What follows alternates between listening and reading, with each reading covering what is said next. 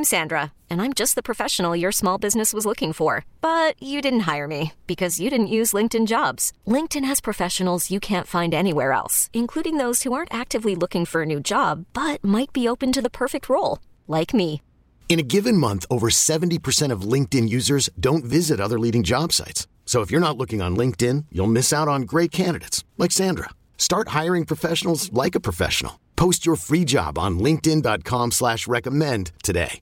Welcome to another edition of Phillies Today. I am your host, James Seltzer. It is Wednesday, March the 27th, as the clock is at one. One day until the Major League Baseball season starts, until the Phillies finally get underway. We've talked so much about the excitement of the offseason, having a legitimate contending baseball team back in Philly, and finally, after a long wait, that will come to reality tomorrow at Citizens Bank Park. Phillies Braves, Julio Teheran coming into town to take on Aaron Nola. It's going to be awesome.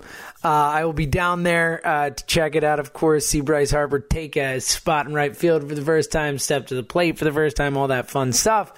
Uh, it is going to be rocking down there. The hottest ticket in South Philadelphia in quite some time for our boys in red pinstripes. So tomorrow we will dive into uh, previewing the game, of course, a season preview where we see the Phillies ending up the season, how they'll get there, all that and uh, and a lot more fun stuff like that. But today, as we've talked this week, we've recapped a wild and exciting off season. We've talked a little bit about the NL East. I wanted to dive into this team specifically. We talked a little bit on Monday about how the team is comprised, but to really dive into the lineup, the offense and defense of it, talk about the pitching staff, the bullpen.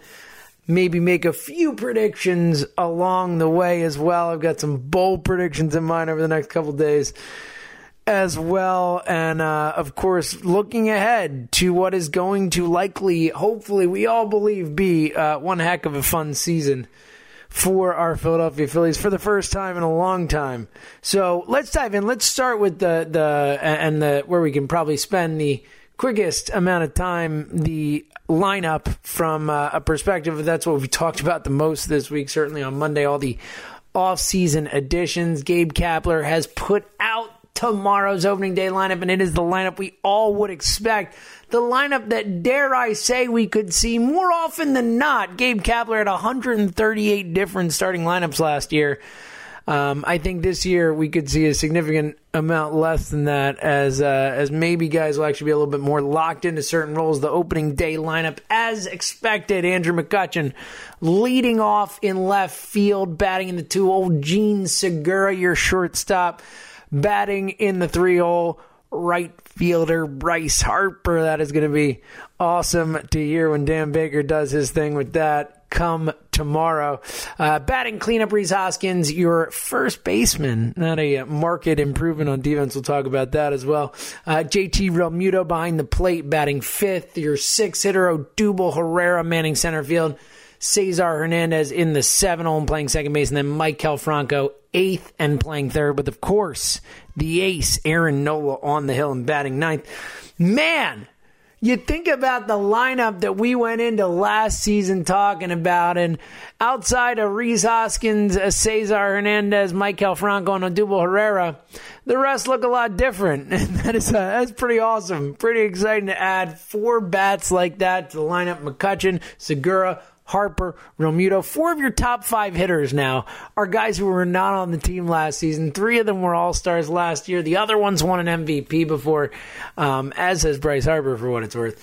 So, look, uh, as we kind of discussed on Monday, is breaking down the offseason, the moves, I think you have to be incredibly enthusiastically excited about the potential this offense has this season. From the top to the bottom, it's going to be tough outs. Obviously, Maikel Franco probably clearly the softest bat in that lineup from a consistency perspective. But look, he still batted 270 last year, the, the hollowest 270 you ever see. But um, if he's in the eight hole and he's not expected to be one of your run producers or someone who's a major force in your lineup, um, especially when you have a catcher hit. You know, a lot of teams just throw their catcher in the eight hole or the seven hole, and, and it's a, a terrible hitter. The Phillies have the best hitting catcher in baseball, so that's a real advantage there.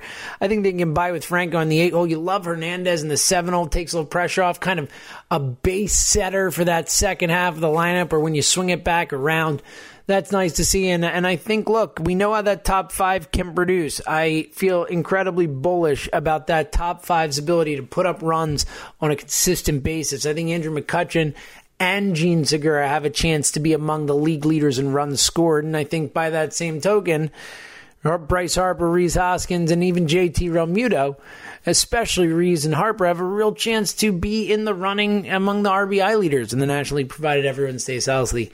I think this team has a chance to score the most runs in the National League, which is such a crazy thought when we're talking about a team that was certainly not that last year. So you feel really good about that top five. And as we discussed a little bit yesterday, I feel really good about Odubel Herrera, the potential for a bounce back season.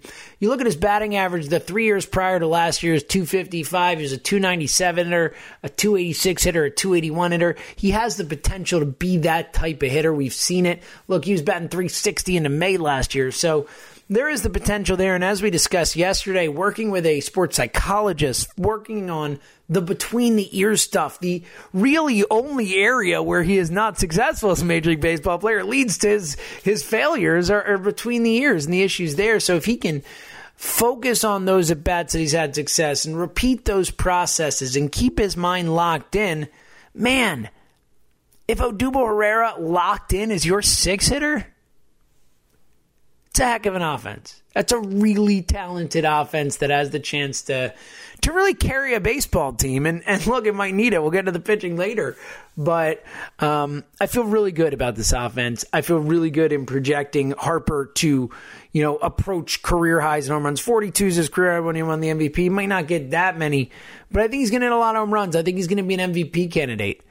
I think JT Realmuto could hit 30 homers in this ballpark, in this lineup. He is someone who has been outstanding on the road his entire career and, and, terrible at home in that cavernous stadium in Miami. Now he's playing here. A guy who had an 870 OPS on the road last year as opposed to 773 at home. He's a lifetime 310 hitter on the road as opposed to 244 at home in Miami. So Bring him into this ballpark. Put him in a lineup with real players around him, real guys who can hit, can drive him in, can can get on base for him. I think we're going to see a big time season from Realmuto and Hoskins. Of course, in the middle of that lineup, I think there's so much potential there. And and of course, with McCutchen and Segura setting the table, McCut- uh, Segura's batted over 300 three years in a row, 304, 300, 319, I believe. Um, he'll get on base. He'll score you runs. McCutchen, of course, as we've discussed, the 421 OBP leading off for the Yankees. So I feel really good, really, really good about this offense's ability to put up runs. Flipping it around to the defensive side of the ball. Here's the thing this defense is going to be so much better than they were last year. Just by the fact that they're moving Rhys Hoskins out of left field and putting him at first base. And don't get me wrong, Carlos Santana is absolutely a better defensive first baseman than Rhys Hoskins is or will be. But Rhys Hoskins was such an atrocious left fielder, the worst outfielder in the game defensively, as rated by many metrics. Um, that's a huge advantage to get him out there. And then you add a guy like McCutchen out there who's an above average left fielder. That is just a massive upgrade. Then you add to that the, the opportunity for Odubel Herrera to not have to cover as much field, not have to be uh, as as forced to do as much in center field. That's going to allow him to do his job better. And Bryce Harper, I know all the metrics last year we've discussed.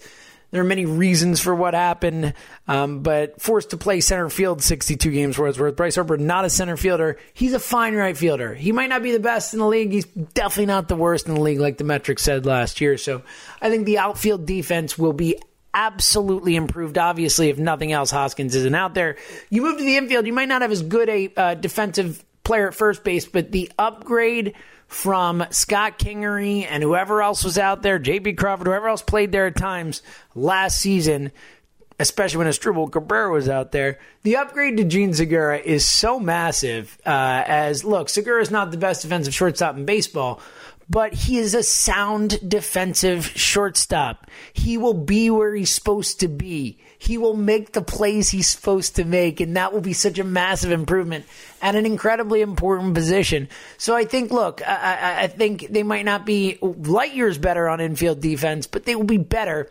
And then, most importantly, in my mind, it's probably the, the position we don't think about when we talk about defense as much, but the upgrade to JT Realmuto from Jorge Alfaro, and, and yes, Alfaro had a great arm and he was a really good pitch framer, but JT Realmuto, in terms of his ability to block the ball, to keep it in front of him, and more importantly, his ability to call a game and handle a pitching staff. And you don't think about it as, as a defensive type of thing, but it is part of that whole thing, right? It's part of preventing runs. Calling a game, handling a staff, what he brings there is eons better than what Jorge Alfaro brings there. And I think it's going to make a massive difference for this team. We've already heard pitchers on the team talk about the impact Realmuto has in that department. So when you put all these things together, the Phillies aren't going to be a great defensive team. They're not probably even going to be a, a middle of the pack defensive team. They'll be one of the worst defensive teams in baseball but they won't be a historically bad defensive team, which is what they were last year. So while the defense may lag at times, it is going to be so much better than what we saw last year, and it really will make a difference across the board. You think about pitchers just going out there and knowing that you have a major league defense behind you. How much does that take off your, your stress level? How much does that cause you not to have to feel like you have to strike everyone out or do this or do that? I think it's going to be a massive, massive thing for this team across the board, being able to just play sound defense, not to give runs away. That is such a killer. That was one of the craziest things about the fact that they had such a good record through the first four months of the season last year was they gave so many runs away on a night in, night out, consistent basis. It almost felt like they were better giving runs away than scoring them. And of course, over the last two months of the season, they were. But I think just having a, a major league quality caliber defense out there, again, not even close to above average, but just quality, is going to make such a big difference for this team across the board. And again, I think Realmuto, the biggest upgrade they made defensively and really offensively too, position to position. I guess you know, look, uh, uh, Bryce Harper, Bryce Harper is a better hitter than Nick Williams, more so than Realmuto is over Alfaro. But just everything that Realmuto brings across the board again from his his defensive game calling stuff to the culture guy to the leadership to all that stuff. I'm just uh I'm pumped about JT Realmuto. I think he's the guy we probably have not talked about enough. We've talked so much about Harper and and of course, you know, th- those types of things. We've not gotten into enough about how good JT Realmuto is and what a difference he's going to make for this team. All right, coming up next, we'll dive to the other side of things, the pitching staff, the if there is an Achilles heel with this team, it's not going to be the offense. It could be the defense. More likely, it's going to come from the pitching staff. We'll dive into that, the starting side, the bullpen of it all. And of course, there is another part of this team and how they perform in the field we got to talk about as well their manager. We'll get into all that more coming up next. It's James Seltzer. It's Phillies Today. We're coming right back. We are back, Phillies Today. James Seltzer, as we have discuss the offensive side of things and, and the defense that comes with it. Let's swing it across as we continue our season preview week as we're heading up to tomorrow when we will make our season predictions and some bold predictions and, uh, of course, uh, look ahead to tomorrow's baseball game that actually matters and counts. The Phillies and the Braves starting the season off at 305 at Citizens Bank Park. All right, diving into the pitching staff. The starting rotation, the starting five, we know heading into the season will be Aaron Nola, then Jake Arrieta, Nick Pivetta. Well, Pivetta is actually pitching game two, so Ari- Nola, Pivetta, Arrieta in some order. Eflin, Zach Eflin, and then Vincent Velasquez. Look, I think you obviously feel great about Aaron Nola. He's one of three guys who you would say is a front runner for the National League Cy Young. Um, coming off the best season of his career, he has gotten better each season in baseball. I don't know how much better you can get than what the guy did last year, but I expect the world from Aaron Nola, and I, and I expect to be delivered that. After that, you could argue that's really a lot of question marks. I have high hopes for Nick Pivetta. This has been discussed by me and others on many platforms. The Nick Pivetta breakout hype has become a thing but I think it is very substantiated. The man, when you look at the underlying numbers of what he did last year, the strikeout rate as opposed to walk rate, the strikeout percentage, he has elite stuff. And if he can put it together and remain consistent and finish out his games, he has a chance to be a real difference maker for this Phillies team. I don't think it's something you can count on per se, at least to a certain level, but I'm expecting a step forward from Nick Pivetta, and, and I think that's going to be massive for this team. I'm also expecting a bounce back season from Jake Arrieta. Look, I, I don't think we're ever going to see anything close to what he was in 2015 or even what he was the second half of 2016 but I think that he's going to be better than he was last year. As look, I, I don't always believe the whole, uh, you know, when players say they were hurt the year before and that's an excuse for their poor play. But you look at the torn meniscus; it does line up with when Arrieta really struggled and. When you factor in the fact that he had the short, uh, short off season, short spring training last year, wasn't able to really do his normal offseason routine because he signed so late, never really got rolling the way he likes to. And I think for a guy like Arrieta, that means even more than for other pitchers. He's someone who relies so much on the workout ability, on the uh, stamina, on the physical ability, on the, the use of his legs all that type of stuff is so crucial to Jake Arrieta having success. And I think between the torn meniscus and the short spring training, the late start to everything, the lack of an off-season routine, I think that really set him back last year. So while I don't think we'll get a uh, $30 million pitcher or whatever he's getting paid in terms of, of, value, I do think that Jake Arrieta has a chance to really give something to this team this year and, and kind of make us look at that signing as not the unmitigated disaster that, that uh, certainly after year one, I think we all have felt it, it, clearly is. So I'm expecting a bounce back year for Jake Arrieta. To what level, I don't know, but I think he's better than he was last year. And I think that'll make a difference for this team. I think the real question marks are when you get to those next two guys in Eflin and Velasquez. And look, again, I'm not saying that either Pivetta or Arrieta helping this team this year is, is a lock. I feel good about it. I don't feel good about Eflin and Velasquez. I feel much better about Eflin than I do Velasquez. I think if Eflin's your five starter, has you know historically he's the four now, but if he, if he's the fifth guy you're counting on and you're asking him to go out and give you six innings and four runs or or some amalgamation of that on a consistent basis, I think Zach Eflin can do that for you. I liked what I saw at times from him last year. He obviously had that one stretch of what seven or eight starts where he was outstanding. So uh, he has shown he can be successful at a major league level. I, I don't hate Zach Eflin. I just don't love him. And I, look, he could prove me wrong. He could take another step forward. I know the Phillies believe in him. That's a, a, a good sign. But um, I need to see more from Eflin. But I'm fine with him being a part of the rotation, especially if Arrieta or Pivetta can take a big step forward.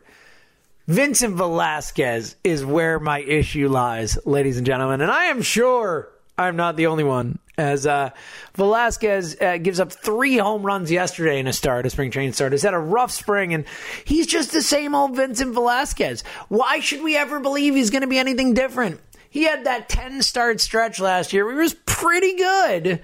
And everything other than that, his entire career has just been other than that 16 strikeout start he had his first year with the Phillies. Uh, he has been just the same guy. He doesn't trust his stuff. He nibbles. He walks guys, and it is infuriating to watch.